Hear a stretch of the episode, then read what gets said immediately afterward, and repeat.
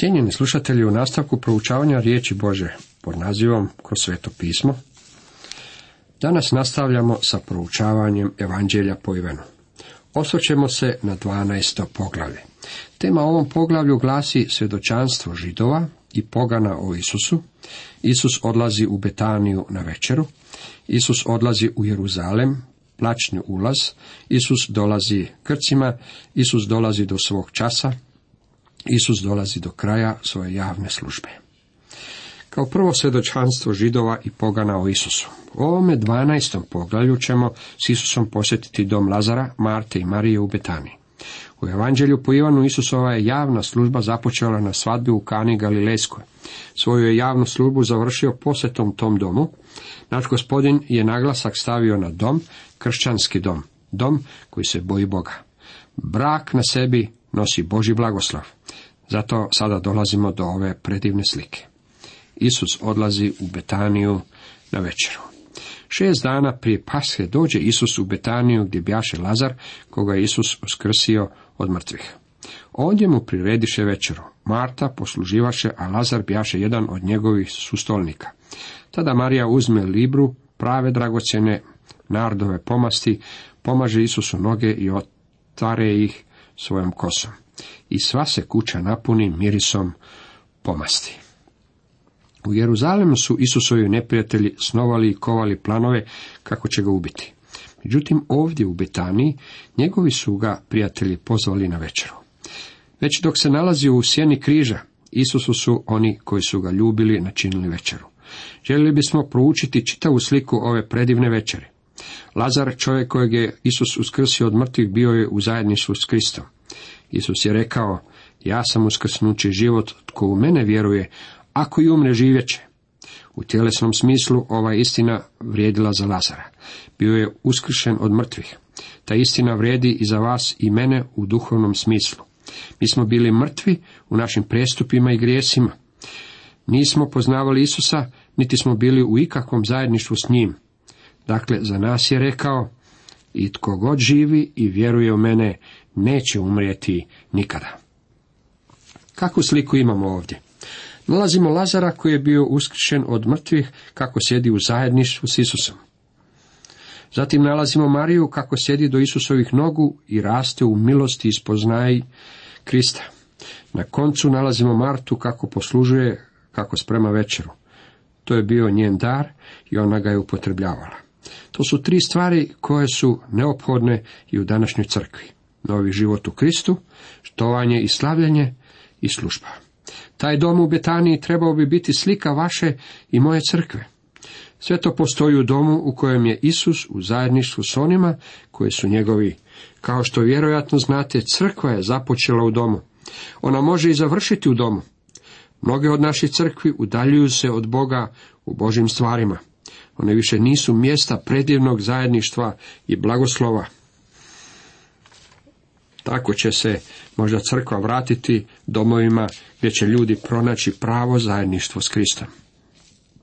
Zatim zapažamo predanje i štovanje, neizrecivu ljubav i čuvstva koja je Marija pokazala prema Isusu.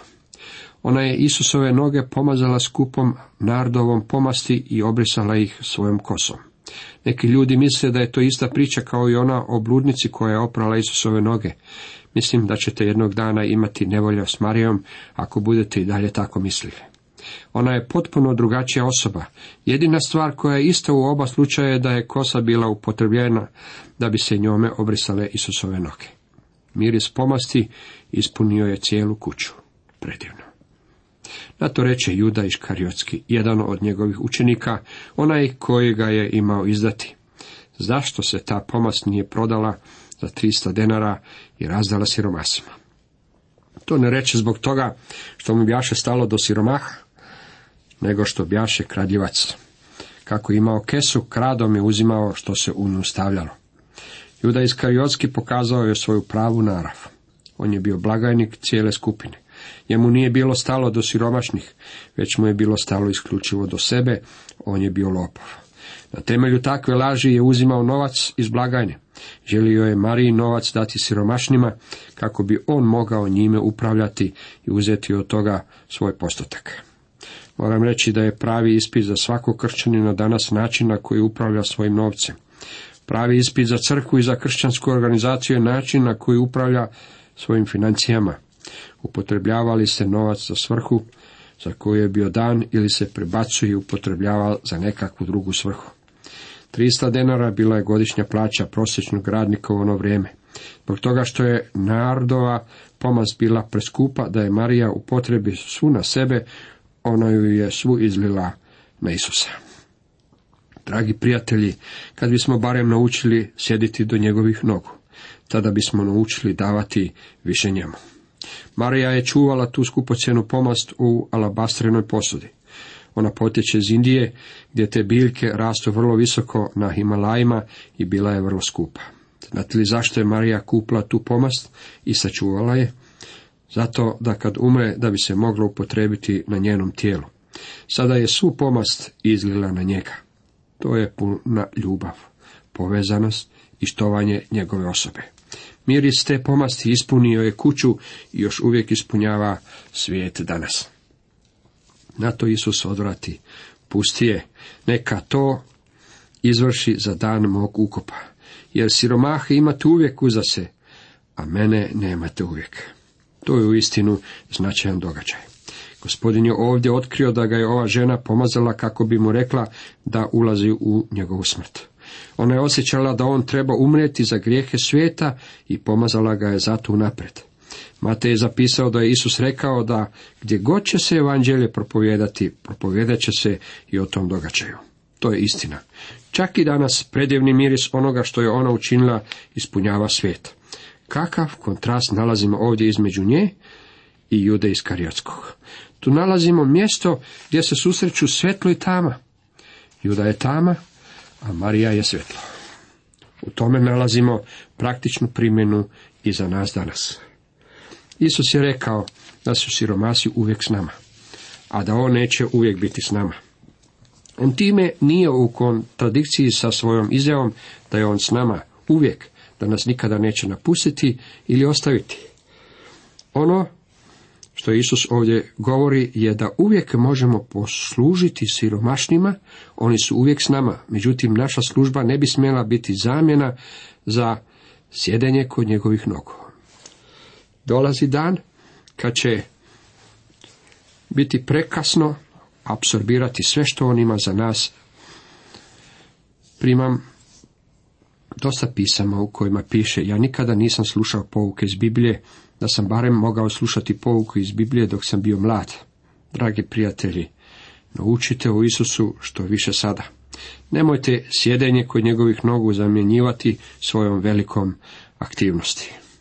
Silno mnoštvo židova dozna da je Isus ondje, pa se okupi ne samo zbog Isusa, već i zato da vide Lazara kojega on bjaše uskrsi od mrtvih. A glavari svećenički odlučiše i Lazara ubiti, jer su zbog njega mnogi židovi odlazili i vjerovali u Isusa. Ti su ljudi bili znatiželjni i tražili su. Svećenici su željeli maknuti Lazara, ja osobno vjerujem da su ljudi dolazili iz znatiželja da vide Lazara, a ne da vide Isusa. I da je vjera opisana ovdje više nalik vjeri koja je bila pokazana kad je Isus prvi put došao u Jeruzalem. Sjetimo se da su oni vjerovali u njega, međutim, on im se nije želio povjeriti. Bilo je to vjerovanje utemeljeno na znatiželji. Isus dolazi u Jeruzalem. Ulazak ispunjen suzama. Kad je sutradan silan svijet koji dođeše na blagdan čuo da Isus dolazi u Jeruzalem, zapazite kako Ivan uklapa Isusa koji je došao iz vječnosti u kalendar svijeta. Bilo je to vrijeme prije blagdana Pashe i ljudi su nešto očekivali. Sjetimo se u Matejevom zapisu da kad su se Isus rodio, tražili su ga mudraci koji su ga nazvali kralj židova. Na kraju svoje službe ponovno ga se predstavlja kao kralja židova. Kad je sutradan silan svijet koji dođe na blagdan čuo da Isus dolazi u Jeruzalem, uze palmove grančice i iziđe mu u susret vikahu Hosana, blagoslovljen onaj koji dolazi u ime gospodnje, kralj Izraelov. A Isus nađe Magačića i sjede na nje kao što je pisano. Ne boj se kćeri Sionska, evo kralj tvoj dolazi Jašuć na mladetu Magaričinu. To je njegova ponuda javnosti koju su naravno kraljevi i vladari odbacili. On se više ne bavi mnoštvom i ne poučava ih. To je prestalo. To je čin kojeg je učinio zato da bi ispunio proročanstvo. Ponudio je samog sebe narodu. Tu su se baš ne radi o triumfalnom ulasku. Isus je za vrijeme svoje javne službe tiho ulazio u Jeruzalem kroz opća vrata. Za svo vrijeme svoje javne službe Isus se želio povući od mnoštva. Sada, kad je njegova javna služba bila završena, učinio je najjavniju stvar koju je ikada učinio. Javno je istupio i predstavio se mnoštvu. Učinio je to zato da bi ispunio proročanstvo. Kao što je pisano, ujahao je u Jeruzalem da bi ispunio Božu riječ i Božu volju. Ivan nam donosi vrlo kratko izvješće o tom Isusovom ulasku, međutim rekao nam je da je to ispunjenje proročanstva zapisanog u knjizi proroka Zaharije u devetom poglavlju u devetom redku. Klikni i sve grla kćeri Sionska. Vići od radosti, kćeri Jeruzalemska. Tvoj kralj se evo tebi vraća. Pravičan je i pobjedonosan, ponizan jaše na magarcu, na magaretu, mladetu, magaričinu. Isus se javno predstavio Jeruzalemu kao Mesija. Oni su mu vikali Hosana, blagoslovljen onaj koji dolazi u ime gospodnje. Što će Izrael učiniti sa svojim kraljem? Razapeće ga. To učenici njegovi isprava ne razumješe, ali pošto Isus bio proslavljen, prisjetiše se da je to bilo o njemu napisano i da mu baš to učiniše. Ivan piše ovo mnogo godina kasnije i priznaje da tada nije razumio ono što Isus učinio toga dana.